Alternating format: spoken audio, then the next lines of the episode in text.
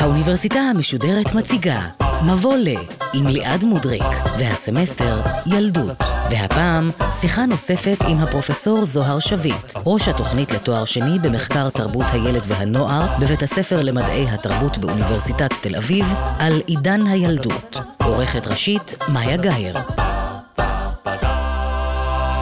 ערב טוב לכם, אתם על האוניברסיטה המשודרת ואנחנו בחלקה השני של הרצאת המבוא שלנו שפותחת את הסמסטר הנוכחי מבוא לילדות. איתי פרופסור אה, זוהר שביט, ראש התוכנית לתואר שני במחקר תרבות הילד והנוער באוניברסיטת תל אביב, שלום לך. שלום, שלום. ובשבוע שעבר תיארת מציאות שלנו היום ממש קשה לתפוס, של הילדים של המאה ה-17 ולפניה, שאינם מובחנים בכלל מהמבוגרים, וגם ממש ניתוק רגשי מסוים בין ההורים לבין הילדים. בהחלט, אה, ניתוק רגשי, שוב, זה מושג מודרני, כן. שאנחנו מביאים להבנת המציאות של המאות ה-17 וה-18. באמת לא היה קשר רגשי בין ההורים לילדים, לא היו הזדמנויות ליצירת הקשר הזה. הייתי רוצה בהקשר הזה סיפור אחד, סיפור על uh, אם ענייה שיולדת את הילד העשירי שלה, והכומר בא לדבר איתה, והוא מנחם אותה. והוא אומר לה, אל תדאגי, הכל יהיה בסדר, סביר להניח שהוא לא ישרוד. כלומר, אנשים הביאו ילדים לעולם, הרבה מאוד ילדים, כדי שכמה מהם ישרדו, כן. ואין עדויות על שכול וכאב נורא כשהילדים מתו. זה לא אומר שאנשים בכלל לא הצטערו, זאת אומרת, אבל ביטויי הפרידה מהילד הם מאוד מאוד שונים מהכאב הנורא שמאפיין היום הורים ששכלו את... ילדיהם. כן, ותיארנו בשבוע שעבר את התהליך שהוביל לתפיסה אחרת של הילדים, תפיסה מובחנת. יש לה בעצם שני רכיבים. האחד הוא שהילד הוא שונה מהמבוגר, זה לא פשוט מבוגר קטן, והשני הוא שהמבוגר אחראי לרווחתו של הילד, לדאוג לו, אה, להגן עליו. ואת בעצם תיארת תהליך שבו, מכיוון שילד הופך להיות יותר ויותר חשוב, דווקא במאה ה-19 אנחנו רואים התייחסות אל הילד מאוד ממשטרת, זאת אומרת שאומרת, אנחנו צריכים ליצור מבוגרים טובים מתוך הילדים האלה, אז כדי לעשות את זה נשתמש בכל האמצעים העומדים לרשותנו, כולל אלימות. בדיוק כך. התפיסה היא שהילד נולד בחטא, ולכן החינוך שלו צריך להיות חינוך מאוד קפדני, כולל ענישה גופנית, וענישה גופנית תמיד מוצאת לעצמה את התימוכין בתנ"ך, כן? חוסך שבטו שונא בנו, אנחנו מכירים את זה, והם בהחלט מפעילים הרבה מאוד את השבט. אבל היו רק... גם אה, דוגמאות אחרות, אני חושבת נגיד על ז'אן ז'אק רוסו, שאנחנו עוד נעסוק בו כשנדבר נניח נכון. על הפילוסופיה של החינוך, הוא מדבר על הילד כמי נכון. שנולד טוב וטהור, ורק צריך לא להפריע לו. בדיוק כך. אז ז'אן ז'אק רוסו הוא באמת דוגמה לפילוסופיה שונה ואחרת, אגב, בצרפת, אה, לא באנגליה, אם כי גם ג'ון לוק, אה, הוא גם פילוסוף מאוד מעניין של כן. החינוך. עצם העובדה שמתחילה להיות פילוסופיה של החינוך והתייחסות אה, כתובה שיטתית לחינוך, כמובן היא תופעה חדשה. לאמיל של רוסו הייתה השפעה תלומה על התפיסה של גידול ילדים. לדוגמה, התפיסה של הנקה. ששוב חזרה לאחרונה אלינו, כן. והיא מאוד מעניינת, אם אנחנו יכולים דקה להסתכל על ההנקה, נשים לא הניקו את התינוקות שלהם, כשהיה מתקרב מועד הלידה, האב היה מתחיל לחפש את המנקת. כמובן שמשפחות של האצולה הגבוהה היו יכולים להרשות לעצמם גם להביא את המנקות כן. הביתה. והמנהג הזה של המנקת נמשך רחוק מאוד גם לתוך המאה ה-20. אבל התחילה להיות תעמולה של הנקת ילדים. אני אפילו לא יודעת עד כמה הוא מודע לעניין הבריאותי. היום אנחנו אומרים, כן. ההנקה מחסנת את התינוק וגם יוצרת בונדין קשר בין הילד לאימו. אז רוסו מאוד אה, תמך בהנקה וכעס מאוד על אימהות שמטעמים אגואיסטיים של גם אובדן רב של זמן, הן לא יכולות להיות בבילויים כשהן מניקות, וגם אה, קצת אובדן ה... פיגורה, הצורה היפה של הגוף, מוותרות אל ההנקה, וממש עשו תעמולה להנקה, מאוד דומה לתעמולה שעושים היום. אבל צריך לזכור שגם עניין ההנקה עבר שינויים רבים. בשנות ה-70 היה מקובל לא לתמוך בהנקה. אם הילד בכה, היו אומרים להם, תעברי לפורמולה, כן. וכדי שהוא יגדל טוב. כלומר, גם התפיסה פה משתנה כל הזמן, וזה אגב אחד הדברים המרתקים במחקר הילדות, לראות איך התפיסות של איך צריך לגדל ילדים משתנות ומשתנות כל הזמן. שזה אגב, אה, את יודעת, בתור אני אימא כבר לא כל כך צעירה, אבל בכל זאת, אה, אנחנו כל הזמן מוצפים בעצות הנקה וחוכמות, תיאוריות, מה נכון ומה לא נכון, והדבר הזה גם מאוד תלוי תרבות, הוא משתנה בהחלט, כל הזמן, צריך תמיד לקחת הכל בערבון מוגבל. בהחלט, את יודעת, מצד אחד מדברים על כך שההנקה היא שוב דרך למשטר את האנשים, כי זה כובל אותם. אה, ולכן הייתה תנועה נגד ההנקה, כן. שמדברת בשם האישה, שזה שולל ממנה את זכויות הבסיסיות שלה. כן. אבל את יודעת, לא ניקח אפילו דבר כל כך מסובך כמו הנקה, כי זה תלוי אם להם יש מספיק חלב, אם זה באמת יוצר את הקשר בין האם לילד, או להפך, גורם לרגשות אחרים. אה, ניקח את העניין של איך משכיבים תינוק. כן. כמה זה השתנה? אני גידלתי שלושה ילדים. כל אחד מהם קיבלתי הוראות אחרות איך להשכיב אותו. כן. פעם זה היה על הגב. ופעם זה היה על הבטן, וכשאמרו לי להשכיב אותו על הגב, אמרו שלא תעד לי להשכיב אותו על הבטן, הוא יכול uh, כן. למות ב... אז את באמת פותחת לנו פה הרבה מאוד שאלות, ובסמסטר הזה אנחנו נעסוק בשאלות האלה בכל אחד uh, מכיוונים אחרים, אבל אני רוצה להמשיך בסיפור המרתק שאת מספרת לנו כאן על השינוי בתפיסת הילד, ועוד אירוע משמעותי מאוד הוא מלחמת העולם השנייה. כן, מלחמת העולם השנייה באמת מחוללת שינוי עצום בתפיסה של הילד בכמה מובנים. קודם כל, שוב, אנחנו מדברים על אירופה. כן. יש הבנה שהדור שנלחם הוא דור חוטא, הוא דור אבוד. וכדי להציל עכשיו את האנושות, צריך לגדל דור חדש באופן אחר. ואז מתחילים לשים על הילדים את כל התקוות שלנו, את כל ה... התפיסות שלנו על עולם טוב יותר.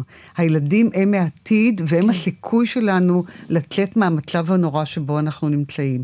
ויחד עם זה מתחיל להתפתח שיח על זכויות הילדים.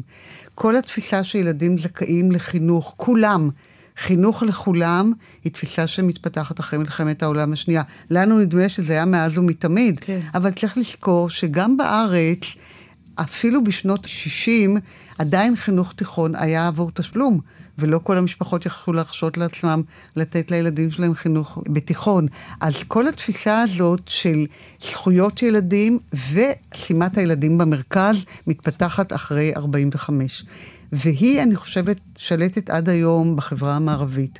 כלומר, התפיסה שהילדים הם העיקר, שאנחנו צריכים להשקיע את כל המשאבים שלנו, משאבי הזמן, משאבים כלכליים, משאבים תרבותיים, את כולם אנחנו צריכים להשקיע בילדים, כי הם העתיד והם הדבר הטוב שיכול לצמוח מהחברה הנגועה שלנו. זה ממש היפוך של היוצרות, לא? בהחלט. אבא שלי, מותר לספר, תמיד קיטר על זה שהוא נולד ב-1904, כמובן גדל עם אומנות. כן. ההורים בדרך כלל היו באיזשהם מסעות בספה בכל העולם, והוא תמיד אמר, כשאני הייתי ילד, ההורים היו הדבר הכי חשוב. כשהפכתי אבא, אז הילדים נעשו הדבר הכי חשוב, אז אני תמיד מקופח כן. מכל כיוון. אבל מעבר לעניין שהם במרכז, גם העניין הזה של ה... דיברנו על זה כבר קודם, אבל נדגיש את זה שוב, שצריך להגן עליהם, התפיסה להגן המגוננת עליהם, בדיוק הזאת. בדיוק כך, ומתחילה להיכנס לתפיסה המגוננת, שמנסה להסתיר מהילדים את עוולות העולם הזה. אגב, רואים אותה מאוד בחינוך האנתרופוסופי, שבו מנסים למנוע מהילדים הכרה של אה, מעשים נוראיים, או אפילו של עוולות קטנות. אני זוכרת, כשהיינו בגרמניה מאוד השתוממתי להכיר ילדים שחסכו מהם את המידע על השואה, כדי שחס וחלילה הנפש הרכה שלהם לא תיפגע. וכמובן שכשהם הפכו למבוגרים, הייתה, היה בהם כעס עצום על דור ההורים שהסתיר מהם את עברו. אבל התפיסה שצריך לגונן על הילדים ניכרת מאוד בספרים לילדים. אולי עכשיו כדאי לומר משהו בכלל על ספרות לילדים. ספרות לילדים, ספרים לילדים, היא תופעה אה, יחסית חדשה. שמתפתחת בעיקר החל מהמאה ה-19. במאה ה-18 עדיין אין ממש ספרי ילדים, יש ספרי הליכות, ספרי נימוסים, ספרי א'-ב', ספרי לימוד, אבל ספרי ילדים במובן שאנחנו מכירים אותו היום לא קיימים במאה ה-18, הם מתפתחים מאוד במאה ה-19, חלק מיצירות המופת של הספרות הילדים העולמית כן. נכתבות במאה ה-19. השינוי חל בעיקר במחצית השנייה של המאה ה-19, כי קודם כל הספרים הם מאוד מאוד חינוכיים, mm-hmm. והילדים לומדים מהם שאם הם לא יתנהגו יפה, הם ילכו לגיהנום, ויש המון סיפורים על ילדים שמתים, כן. או סיפורים על ילדים שהאבא לוקח אותם לראות שכנה שנפטרה, כדי שיבינו כמה החיים שלנו הם בני חלוף. וזה בפרט וכ... מעניין, אנחנו עוד נעשה כאן, אה, יש לנו תוכנית גם שעוסקת בספרות ילדים וגם בייצוגים של ילדים כבר. אחת השאלות שאותי תמיד מעניינות זה למה תמיד הילדים הם יתומים ב... הספרים האלה, או לא פעם המשפחה מנוטרלת מתוך הסיפור. באין משפחה, כן. כן, יש הרבה סוגיות מרתקות בעניין הזה של ספרות ילדים, אבל בהקשר שלנו, של המהלך שאנחנו מנסות לעבור פה ביחד. זה מעניין כי הם פתאום הופכים להיות קהל יעד. הם הופכים להיות קהל יעד, הם הופכים להיות צרכנים, והיכולת שלהם כשוק של צרכנים הולכת וגוברת. אני חושבת שהיום היא בשיאה. כי אם אנחנו נסתכל היום על המרחב שאנחנו חיים בו, יש יותר ויותר מוסדות וגופים וחברות שמופנות לילדים. במדף במוצרי כן. החלב יש מוצרים לילדים. בקולנוע יש סרטים לילדים, בתיאטרון יש הצגות לילדים, ספר לילדים, כמובן בגדים לילדים, מגרש לילדים, משחקים לילדים, וכמובן כפי שציינו קודם, ספרים לילדים. ואני תוהה, את יודעת, זה אפשר להסתכל רק על הראייה הזאת של להתייחס לילדים כאל קהל יעד נוח להשפעה, ואז אולי צרכנים יותר uh, מועדים לפורענות, אבל יש כאן אולי משהו הרבה יותר גדול. בוודאי. שבו המדינה uh, מנסה גם לקבוע איזה מבוגרים יצאו מהילדים האלה, וזה כבר מתייחס לשאלות של, של אינדוקטרינציה, בהחלט. ומשטור, וחברות. בהחלט, בכל החברה המערבית, והיום כבר לא רק בחברה המערבית, יש ניסיון לקבוע את הפרופיל של המבוגר בילד. את יודעת, וורסלוט אמר, הילד הוא אבי האיש, זה משפט נהדר. Hmm. אז זאת התפיסה, שמהילד הזה יצמח אדם, ואנחנו כחברה רוצים לעצב אותו. אנחנו יכולים לראות את זה במדינת ישראל, שיש מודלים שונים של עיצוב האדם. נכון, יש המודל הממלכתי, שבו אנחנו מעצבים אדם א', יש המודל הממלכתי-דתי, שבו אנחנו מעצבים אדם ב', ויש המודל החרדי, שבו מעצבים אדם ג', והם כל כך שונים, שאני חושבת שאפילו התקשורת ביניהם תהיה קשה בעתיד, מפני שהם לא חולקים מערכת ערכים משותפת, והמערכת המושגית שלהם היא לא משותפת. אני פעם בדקתי מקראות לילדים בחינוך הממלכתי, כן. דתי וחינוך הממלכתי, וראיתי שהם לא גדלים על אותם מערכות uh, מושגים. עד כדי כך הפער הוא גדול, מפני שכל מערכת חינוך רוצה לעצב את האדם שלה בצורה שונה. אז היא לא רק רוצה לגונן עליו, היא גם רוצה לקבוע מי הוא יהיה, לא. אז טובת הילד בסיפור הזה... עכשיו, היא מעצבת אותו לפי ההבנה שלה של טובת הילד. אם לדעתה טובת הילד היא הכנה לעתיד ופתיחה של הרבה מאוד תחומי דעת, אז היא תגדל אדם מסוג אחד. אם התפיסה היא שאת רוצה לגדל ילד שיכיר היטב את הספרות התורנית ואת כתבי הקודש ויגדל להיות אדם יהודי טוב, אז זו תפיסה לגמרי אחרת, ואני מניחה שגם התוצר במרכאות יהיה שונה. עכשיו, זה לא אומר שכולם גדלים לפי המודל ש... גובש לגביהם. אנחנו יודעים שיש אנשים שמורדים במודל הזה, ואז השאלה היא עד כמה יש להם אופציה לעבור ממודל א' למודל ב' או ג', ואני חושבת שהאופציה הזאת היא תמיד מאוד מאוד מוגבלת. אנשים שעיצבו אותם בחינוך הממלכתי, התקשו להיקלט בחברה החרדית, אנחנו מכירים את הסיפורים של חוזרים בתשובה, שלא ממש מצליחים להפוך לחלק ממנה, וגם להפך. אבל אני רוצה לאתגר אולי את החשיבה הזאת, ולשאול האם במציאות שבה אנחנו חיים, שבה הילדים, זה שונה כמובן בין מגזרים שונים, אבל הילדים כבר לא ממושטרים על ידינו באותה יכולת שהייתה לנו פעם. אני לא מדברת על חינוך ומשמעת, אני מדברת על ידע. כי הילד היום יכול להיכנס לאינטרנט ויכול למצוא את הדברים שמעניינים אותו, ואולי אפילו יש שיגידו שלהפך, אני חושבת נגיד על ניל פוסטמן ואובדן הילדות, שאולי תספרי לנו קצת. זה דווקא אומר, הם נחשפים לטלוויזיה שלנו, והם נחשפים לחדשות שלנו, פתאום, במקום לגונן עליהם, אנחנו גורמים להם לאבד את הילדות שלהם. אני אתחיל עם ניל פוטמן.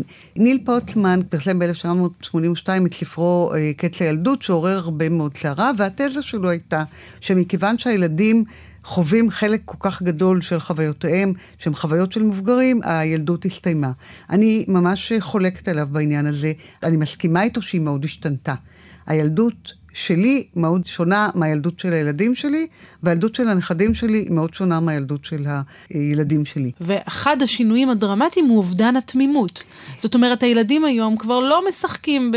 לא יודעת, חמש אבנים. אה, אני קודם כל לא יודעת עד כמה, אנחנו לא בדקנו עד תום את עניין אובדן התמימות. אני חושבת שיש עוד הרבה תום אה, בילדים. יכול להיות שמאבדים אותו מוקדם יותר, אבל מצד אחר, ההקצאה של תחומי חיים שיהיו מיועדים לילדים בלבד רק הולכת וגדלה. אני רק לאחרונה ראיתי מספרה לילדים. כשהילדים שלי היו ילדים, הייתי לוקחת אותם עדיין למספרה רגילה. היום כבר יש מספרה לילדים, יש גם המון המון מוצרים לילדים, יש במסעדות תפריטים לילדים. כלומר, הילדים נתפסים לא רק כישות נפרדת, אלא ישות נפרדת שצריך לחזר אחריה. עכשיו לגבי מה ששאלת, כשכל העולם פתוח בפנים. קודם כל, את יוצאת מהנחה שלילדים יש טלוויזיה, שיש להם אפשרות להיכנס לאינטרנט. לגבי חלק מהאוכלוסייה פשוט לא נכון. כלומר, חלק גדול מה, מהילדים בארץ, אין להם אפשרות לצפות בטלוויזיה, ואין להם אפשרות להיכנס לאינטרנט. אז אמרתי, זה שונה בין מגזרים, אבל בואי בדיוק, ניקח... בדיוק, גם במגזר החילוני יש הרבה מאוד משפחות שממשטרות מאוד את שעות הצפייה בטלוויזיה, כן, וגם את הכניסה... כן, יושבת לפנייך אחת כזאת. לאינ... אז, אז את מכירה את זה. אני מכירה משפחה שבה בשעה מסוימת ביום, אבא לוקח מהילדים כן. את כל המכשירי סמארטפון, אחרת לא יהיו להם. יש להם אפשרות לבחור בין להיות בלי סמארטפון, כן. או בין לוותר עליו בשעה שמונה בערב. כך שעדיין התפיסה שהמבוגרים לא רק אחראים לילדים, אלא גם יכולים לכוון אותם ואפילו לאכוף עליהם ולכפות עליהם אורחות חיים מסוימים, היא מאוד חזקה, ושוב, היא מעוגנת בחוק. אז אמנם בשוודיה יש אפשרות לילד להתגרש מהוריו. כן. זה ממש פנומנלי, אבל בארץ, למרות המקום העצום שניתן לילדים, ואני הייתי רוצה לומר על זה כמה מילים, כי אני חושבת שאני לא מכירה חברה שבה יש מקום כל כך מרכזי לילדים ולילדות, אה, כמו בארץ, עדיין המרכזיות הזאת נובעת מההנחה שזאת האחריות שלך כמבוגר, גם לפי החוק. לא, על זה אני לא חולקת. זאת אומרת, אני חושבת שבישראל, או בכלל, אנחנו חיים בתקופה שבה ההורים לא רק תופסים את עצמם כאחראים לשלומם של הילדים, אלא משליכים עליהם הם... את כל הציפיות שלהם, ואז הם צריכים להיות, מעלים אותם לאיזה מקדש. בזה אני מסכימה איתך. החיים לגמרי מתארגנים סביב ילדים. תקחי למשל את עניין החופשות. בילדותי היה נהוג, ההורים היו נוסעים פעמיים בשנה לבית הבראה, נכון? כן. והחברה הייתה מאורגנת לזה, היו בתי הבראה. היום אני חושבת שזוג צעיר כמעט לא מעלה על דעתו לנסוע לחופשה בלי הילדים. לשבועיים. ואם כן, הוא צריך לתת לזה המון לגיטימציות. שלא לדבר על כך שזוג שאין לו ילדים נתפס כזוג פגום, והוא צריך לתת לזה הסברים ולגיטימציות. וזה לא אומר שאין אנשים שלא בחרו בכך. בחירה מרצון לא להביא ילדים לעולם, אבל זאת נחשבת בחירה מאוד תמוהה שדורשת הסברים. הקולגות שלי באירופה, אנשים לא רואות עם זה בעיה. הם החליטו לעשות קריירה, והם uh, החליטו לא להביא ילדים לעולם, כי ילדים באמת מפריעים לקריירה. כן.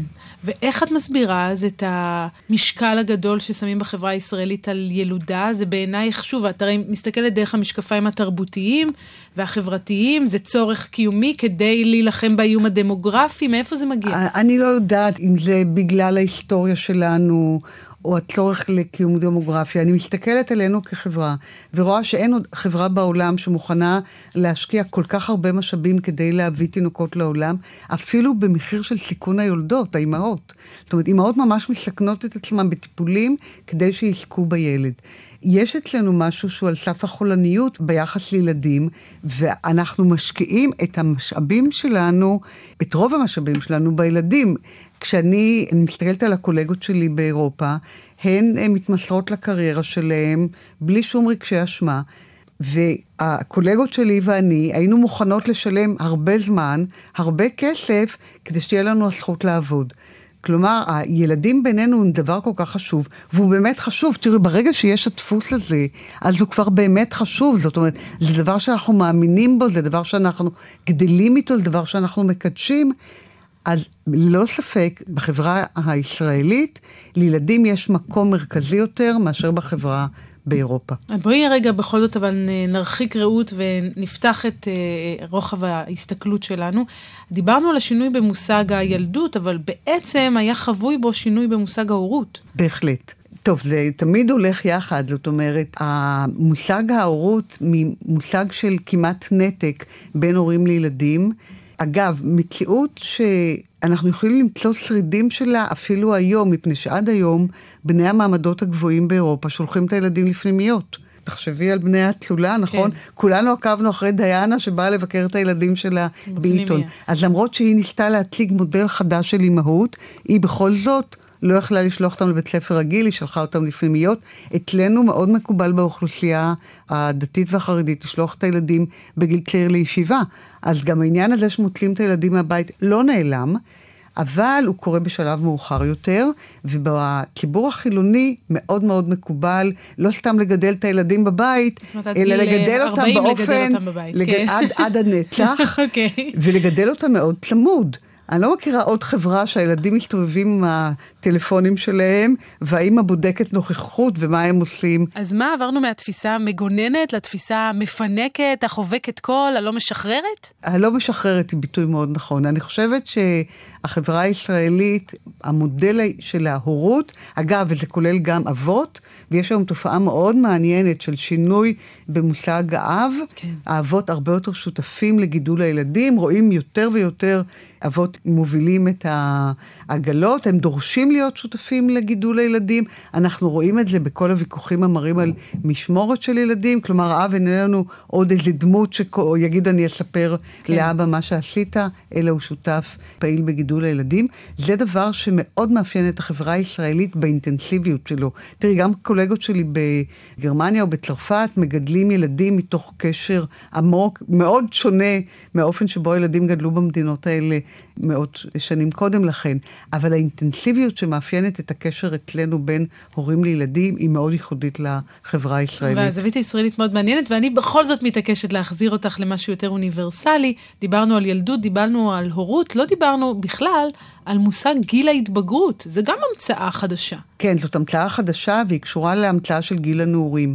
צריך להגיד משהו על גיל הנעורים.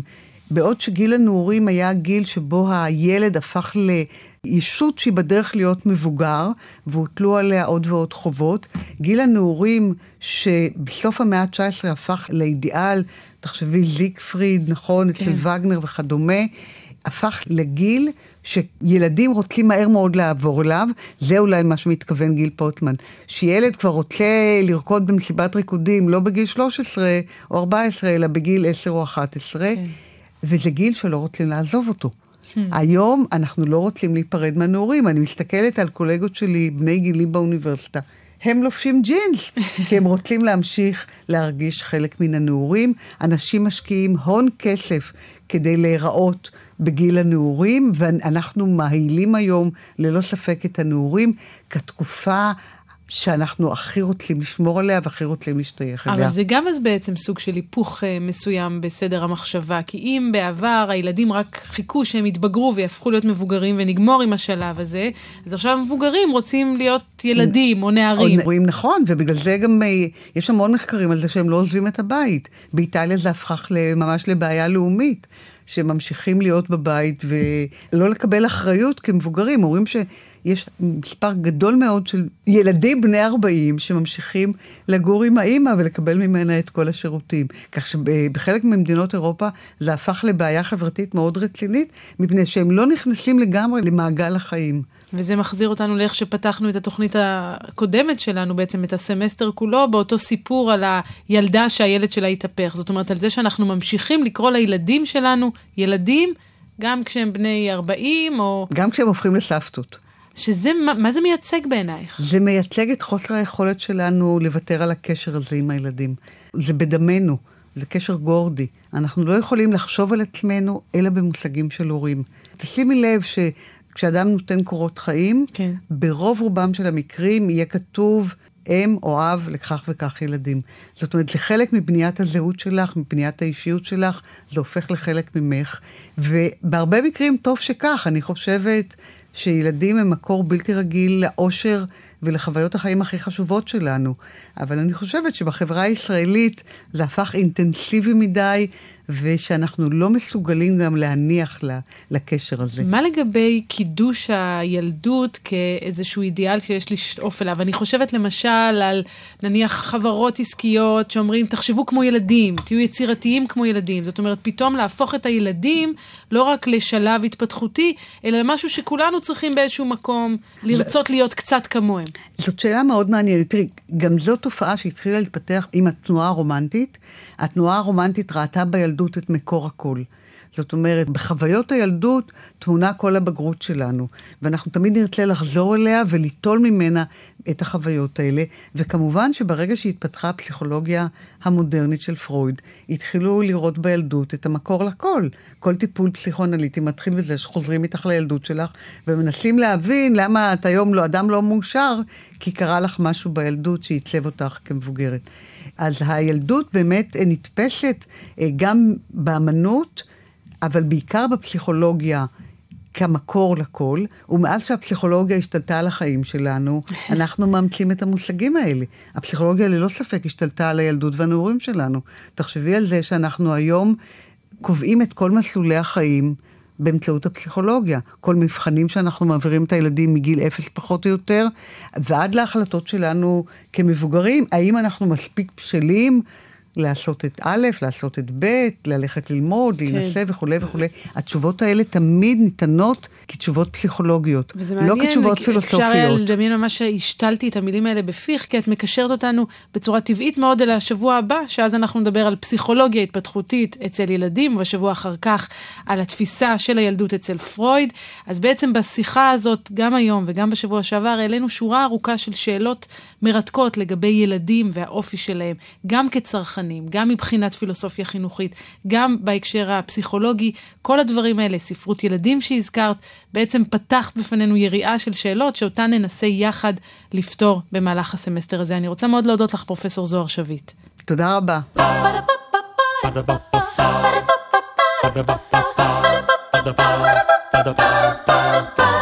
האוניברסיטה המשודרת, מבוא ל. ליעד מודריק שוחחה עם הפרופסור זוהר שביט, ראש התוכנית לתואר שני במחקר תרבות הילד והנוער בבית הספר למדעי התרבות באוניברסיטת תל אביב על עידן הילדות. עורכת ראשית, מאיה גאייר. עורכת ומפיקה, יובל שילר.